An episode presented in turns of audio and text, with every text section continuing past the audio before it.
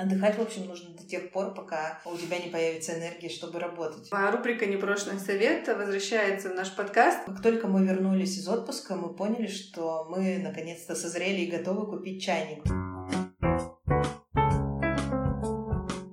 Всем привет! Здравствуйте!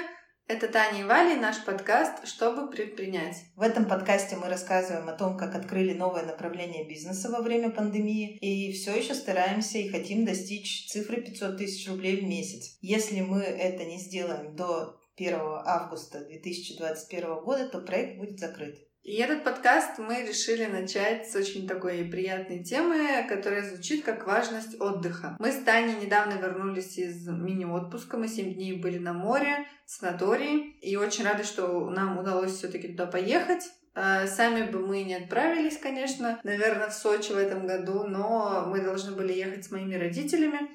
У них не получилось. Вот, а свою путевку мы решили не переносить. И, в общем, мы очень хорошо отдохнули набрались сил, немножко перезагрузились. И вот как раз во время отдыха мы поняли, как это важно. Потому что какая бы тяжелая ситуация ни была, всегда нужно находить возможность дать себе отдых, чтобы голова перезагрузилась, очистилась, и туда могли какие-то новые идеи прийти. Ну и самое крутое, что эту путевку мы купили себе давно, когда у нас еще были деньги. И несмотря на то, что сейчас сентябрь, и это самый такой печальный месяц в продажах, мы отдыхали, у нас путевка была, если так правильно назвать, all-inclusive. В санатории тогда. Да, трехразовое питание, проживание, процедуры, все включено, и нам не пришлось ни на что тратиться, это было очень классно. У нас так всегда с Таней получается, когда мы возвращаемся из отпуска, мы на волне такие, что да, все будет круто, нужно обязательно отдыхать. Всегда планируем следующий отпуск, еще находясь в нынешнем отпуске, скажем так. И вот мы как сразу вернулись из Сочи, и забронировали себе отель на берегу Ладожского озера на октябрь. То есть мы туда поедем на два дня, чтобы через месяц у нас мы точно знаем, что уже будет какая-то приятная поездка, пусть недалеко, но на природу это будет здорово. И можно с собачкой. Да. И а, рубрика «Непрошенный совет» возвращается в наш подкаст. Обязательно выделяйте себе время для отдыха, даже небольшого, даже если это будет не куда-то поездка, даже не с ночевкой. Ну, то есть не обязательно уезжать куда-то на базу отдыха на неделю или на море на неделю. Можно просто весь день провести в спа или весь день провести дома, ничего не делать. Ну, в общем, выберите для себя самый классный вид отдыха. Для нас это просто путешествие, куда-то поездки, нам это нравится. Но, может быть, вам нравится что-то другое. И обязательно планируйте себе эти поездки в те моменты, когда у вас, допустим, есть какие-то свободные деньги, можете их потратить, инвестировать, скажем так, в свой отдых, в будущий отдых. Это, пожалуй, самая важная инвестиция, самое главное. И не обязательно тратить много денег на свой отдых. Например, в этом году мы решили изучить экотропы Ленинградской области. Немножко, конечно же, поздно решили, уже похолодало, но на следующей неделе обещают потепление, и мы все-таки пойдем.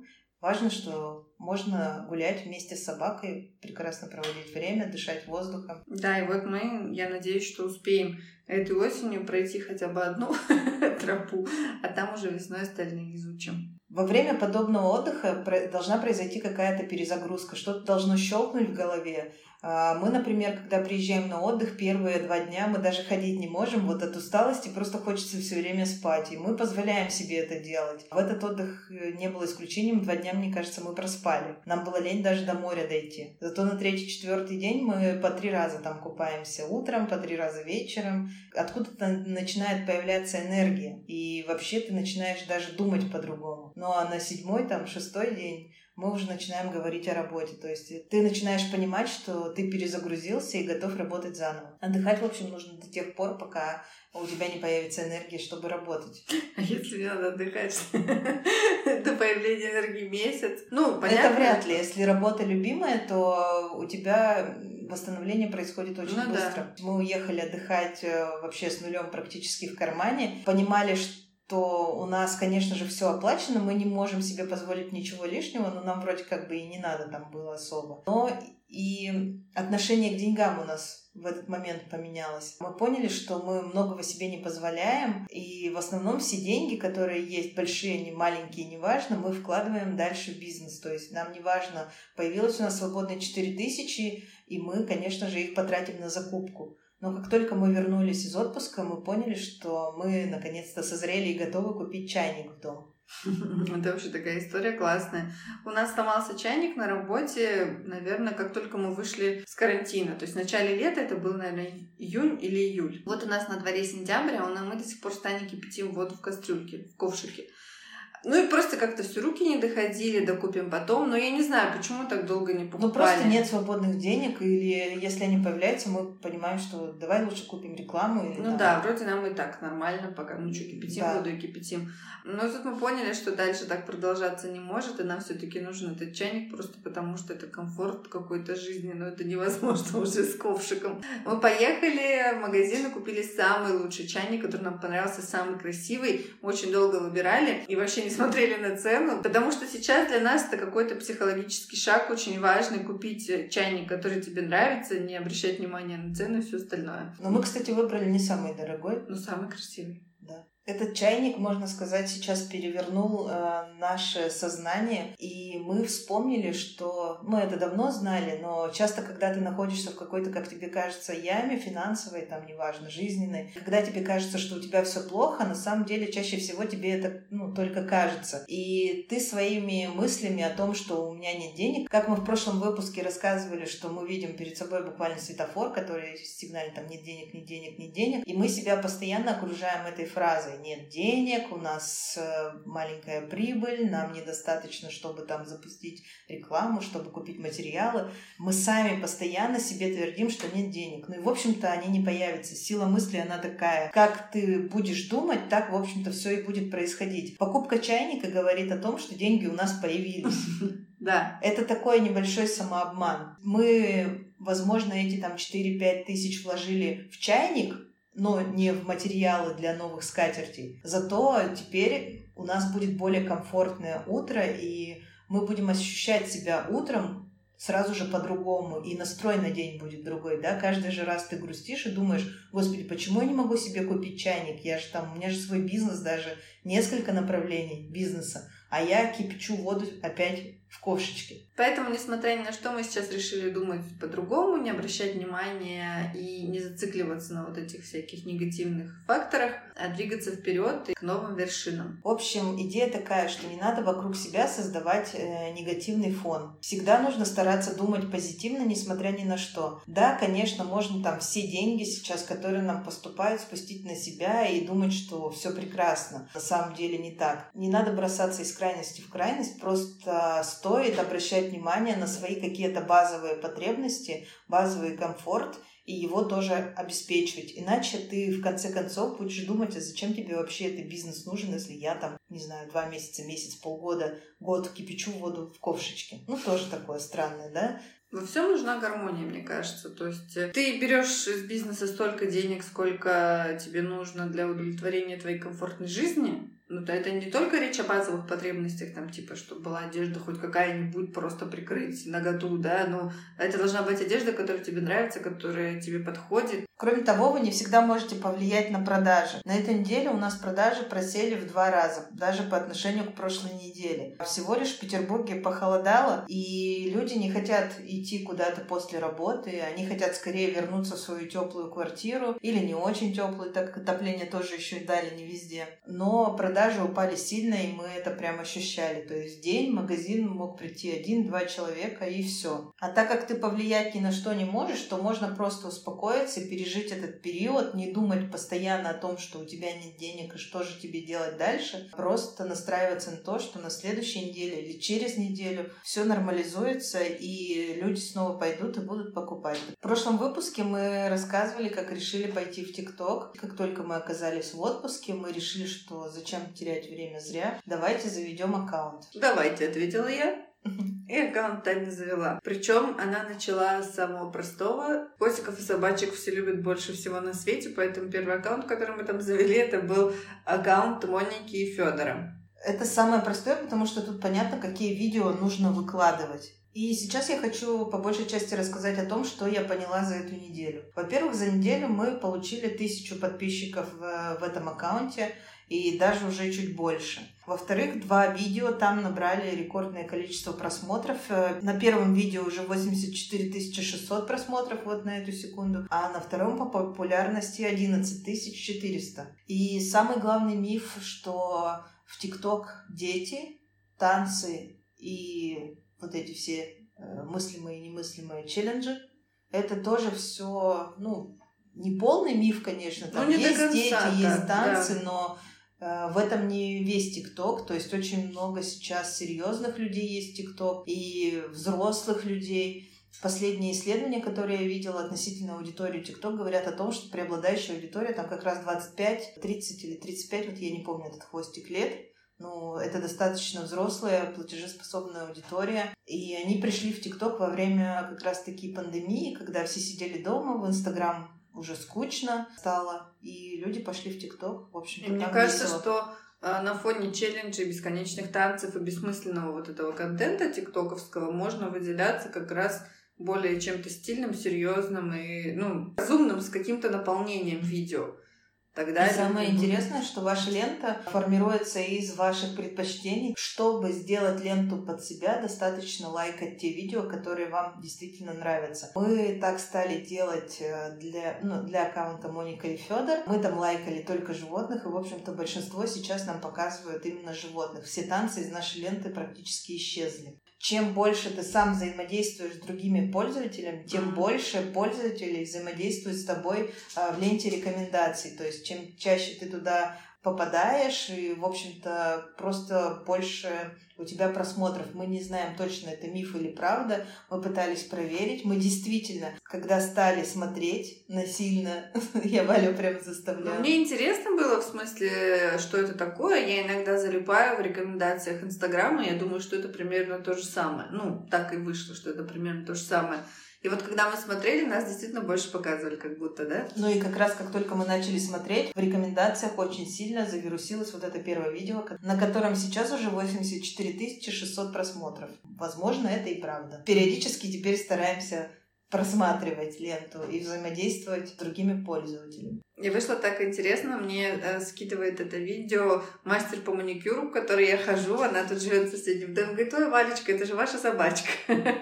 И то есть она там нас случайно увидела. Ну, ну наверное, и еще такой момент насчет мифа, что там только дети. А, мы когда выложили рыжего кота туда своей сестры, там есть такие комментарии, что что-то как Чубайс, то есть э, дети вряд ли знают, что Кто рыжий такой Чубайс, это Чубайс вообще, и да. так, такая как бы ассоциация, ну, очень-очень далека от детей. Поэтому я считаю, что в ТикТок сейчас заходить, в общем, стоит. По крайней мере, это интересно, это новый какой-то опыт. И ту тысячу подписчиков, которых мы сейчас набрали, мы не вложили ни рубля мы не поучаствовали ни в одном челлендже, мы не сняли ни одного танца, и кроме того, мы не сняли ни одного видео специально для этого. Да. Мы же находились в отпуске, мы были далеко от своих животных, и мы просто выкладывали старые видео, которые есть в нашем телефоне, или скачивали старые видео из архива Инстаграм и выкладывали. У нас сейчас контент именно такой. Мы не стараемся снимать новые видео, у нас есть старые, этого достаточно, и аккаунт растет. И я единственное, о чем жалею, я писала в своем телеграм канале, который так и называется, как подкаст «Чтобы предпринять», о том, как можно получить грант от ТикТока на рекламу. А, тогда мы его получили, я не помню уже точную сумму, но она достаточно большая. И эти деньги тебе даются просто так, и мы их бездумно так потратили. Я тогда еще не знала вообще, что такое ТикТок. Я его не смотрела, не сидела в этой соцсети вообще ни минуточки. Но я решила, раз мне дали деньги на рекламу, ну что, я составлю какой-нибудь классный ролик, ну, естественно, в видеоформате, потому что ТикТок это видео, и запущу его бюджет был слит. Ну, естественно, сейчас я это понимаю, потому что этот ролик был совсем не в стиле ТикТока. Сейчас, когда я просматриваю ленту, я вижу там много рекламы, например, от Озон, от Столото, от Сити Мобил, по-моему. Ну, много рекламы есть, и вся она снята под стиль ТикТока. То есть ты изначально понимаешь, э, ну, то есть ты изначально, наоборот, не понимаешь, ты смотришь рекламу, э, начинаешь смотреть ролик и видишь, что это рекламный ролик. Очень прикольно. Интегрировано прям доходит, вот да. четко под эту соцсеть. Мой такой вот непрошенный совет, если вы еще не получали этот грант, то вы сначала зайдите в эту соцсеть, выложите несколько роликов своих, а, посмотрите, что делают другие. Нужно сначала посидеть в этой соцсети недельку, может даже месяц, повыкладывать свои ролики, понять, какой ролик откликается у аудитории, именно той аудитории, которая нужна вам. И уже после этого именно этот ролик запускать в рекламу, и как раз-таки за счет этого вы сможете привлечь еще больше внимания к себе. Это мой такой совет. Почитайте там у меня инструкцию, получите грант обязательно. Ну, тем более деньги дают э, просто так, это редко в наше время. И, по-моему, эта акция действует до конца декабря, но это не точно, поэтому поторопитесь. Что еще очень важно в ТикТоке, я сразу поделюсь своими наработками, своими знаниями, которые я там получила из интернета. Самое важное, нужно выкладывать видео каждый день. Потом есть такой, э, не знаю, миф, не миф тоже. Все люди, которые обучают чему-то в ТикТок, они говорят, что то видео, которое у вас лучше всего зашло, можно его выложить еще раз, и вы получите гораздо больший результат. Где-то правда в этом есть, потому что то видео, которое сейчас у нас самое популярное, я выкладывала его три раза. Первый раз, допустим, оно набирало 500 просмотров, второй раз я его тысячу набирала, две тысячи, и вот в третий или в четвертый раз у меня получилось, что вот больше 80 тысяч и просмотры набираются до сих пор. Но когда, допустим, оно сейчас у меня ну, до сих пор вирусится, я выложила его же еще раз, 500 просмотров и все, стоп. Ну, можно пробовать перевыкладывать видео старое снова и снова, потому что в ТикТок такая штука, что те люди, которые на тебя подписаны, их просмотры, у меня самое максимальное на каком-то ролике было 50%. И то это уже у меня вот тысяча подписчиков, например, есть. Основная масса людей приходит к вам из рекомендаций. Чем больше видео вы выложите, тем больше шансов попасть в эту ленту. Много где говорят о том, что ну, не больше пяти роликов в день. Я не знаю, с чем это связано. Вряд ли вы больше пяти сможете выложить. И один такой важный момент, что нельзя удалять те ролики, которые не зашли, их можно скрывать. Там есть такая функция конфиденциальность называется. Можно сделать так, что этот ролик виден только вам. Ну и он будет скрыт от других пользователей. Вот, а удалять, в общем-то, строго-настрого нельзя. Это, наверное, все, что нужно знать про ТикТок и все, что я знаю на данную минуту. Теперь немножечко расскажу о том, что касается ТикТока. Ну, котики и собачки это все понятно и легко, и достаточно легко там набрать аудиторию, как мы поняли. Я завела этот аккаунт э, не для того, что я такая сумасшедшая и хочу, чтобы у меня у котика там, у собачки был какой-то аккаунт и говорить от их лица.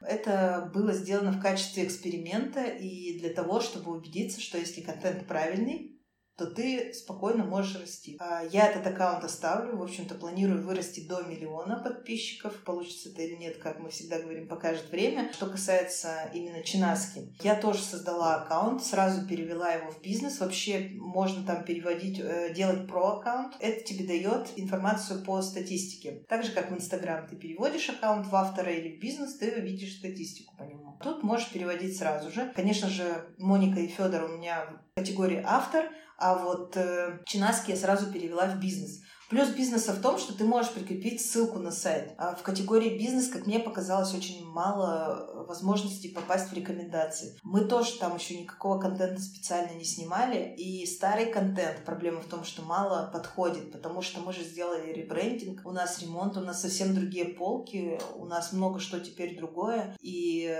выкладывать все старые ролики мы не можем, у нас их там совсем чуть-чуть. Эти ролики не особо заходят, то есть максимум там на каком-то ролике просмотров э, у меня получилось 450-500, где-то так. Подписчиков у меня на аккаунте за неделю получилось набрать 30 человек, и ну, как бы это не очень много. Я подумала, что, возможно, категория бизнес э, не позволяет тебе так просто, как автору, попадать в рекомендации. И я сделала второй аккаунт, который там назвала Чинаский Стор. Стала выкладывать туда те же ролики. А, что интересно, ты можешь выложить в одно и то же время в два аккаунта один и тот же ролик, но в одном аккаунте он наберет 0 там, или один просмотр, а в другом 350 или там 500. И это тоже не знаю, пока я не выявила такой сильной связи, что как-то это сильно зависит от автор ты или бизнес. И, в общем-то, мне не очень понятно. Мне, конечно, ближе аккаунт бизнес, во-первых, потому что там есть э, ссылка на сайт. Мы же все-таки, если заходим в ТикТок, то мы же хотим получать оттуда продажи. А чтобы, ну, в общем-то, получать продажи, мы должны их еще и отслеживать, что они пришли именно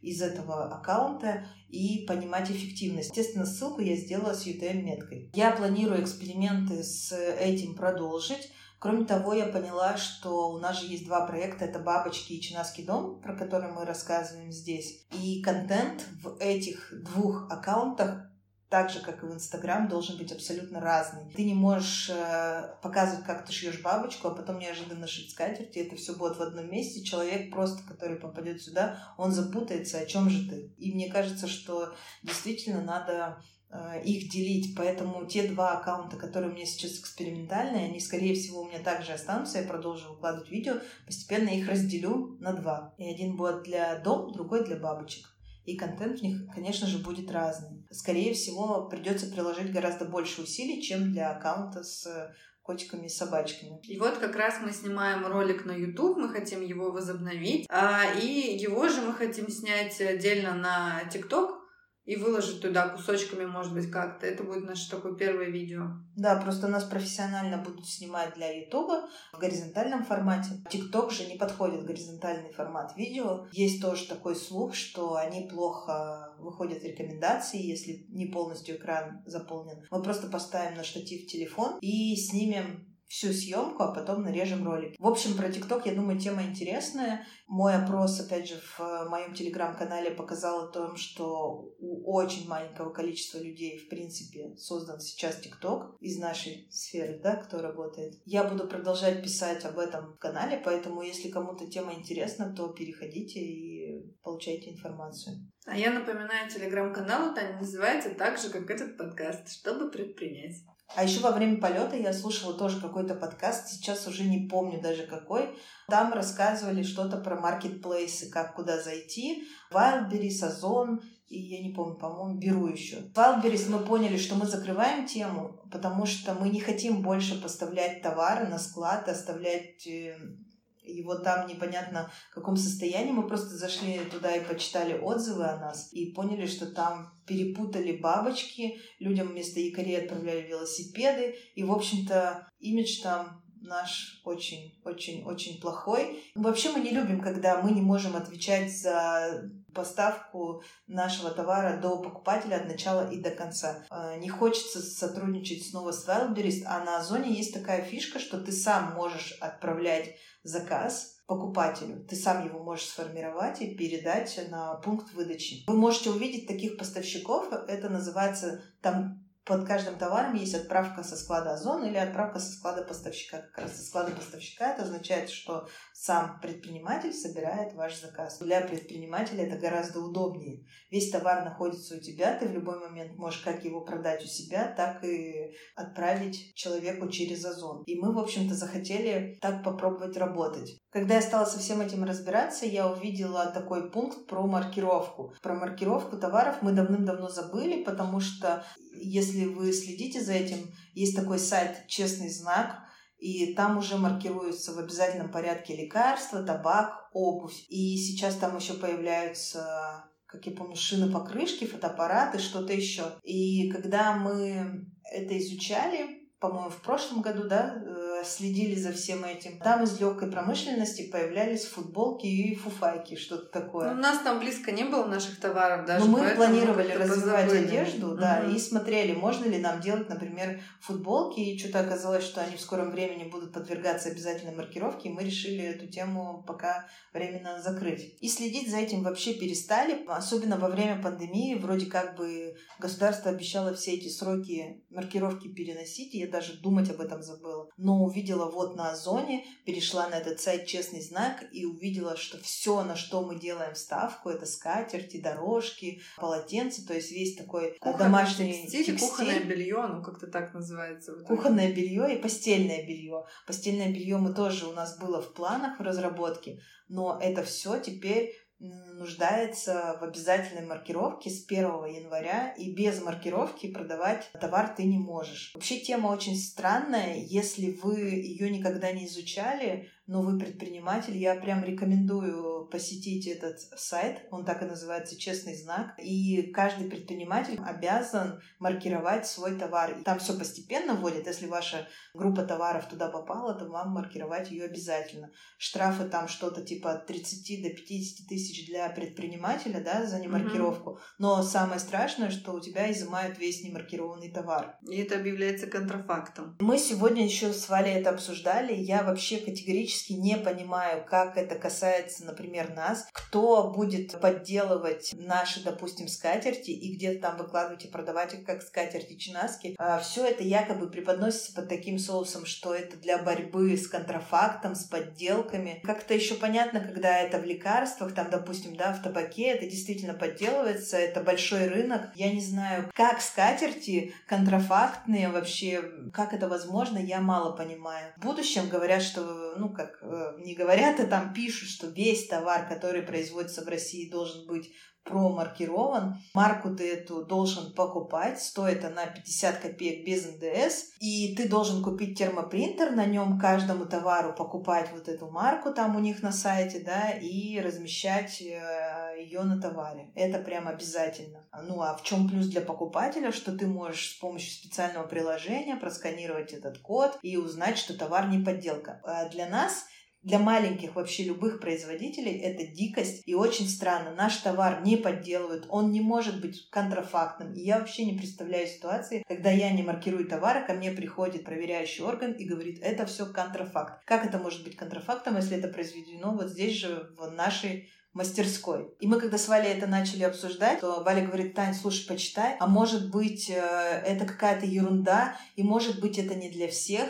и вдруг там есть какой-то, ну, оборот, да, должен быть у тебя по этому товару, какой-то объем продаж определенный. Мы стали внимательно читать, и по факту ничего такого нет. То есть это обязан прям делать каждый. В общем, мы будем следить за этим дальше, читать, изучать, и, наверное, ну, ну не наверное, а точно будем маркировать наши товары. В будущих подкастах расскажем, наверное, об этом подробнее, как мы это делали. По крайней мере, мы э, намереваемся продавать скатерти и дальше. И пока что, скорее всего, ну, по крайней мере, до середины декабря заморозим этот вопрос, а уже с середины декабря mm-hmm. его поднимем. Мы только что продали термопринтер, так как решили отказаться от штрих-кодов на каждом товаре. Раньше мы их печатали, делали, на каждую бабочку навешивали. И на новые товары для Чинаский дом мы тоже не стали этого делать.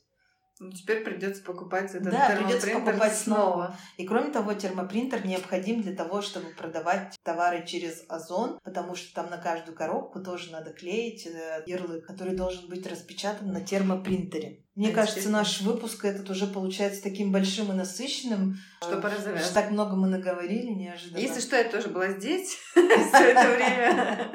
Привет! Всем спасибо, что слушали нас. И ставьте любые там комментарии, лайки, рассказывайте всем о нашем подкасте, если вам он интересен. Возможно, он будет интересен кому-то еще. Задавайте нам вопросы, там есть голосовые сообщения, которые нам можно отправить. Пока ни одного мы не получали. Все Или можете найти нас в Инстаграм, задать нам вопросы, ссылки тоже есть под этим выпуском. Всем спасибо и до новых встреч. До свидания.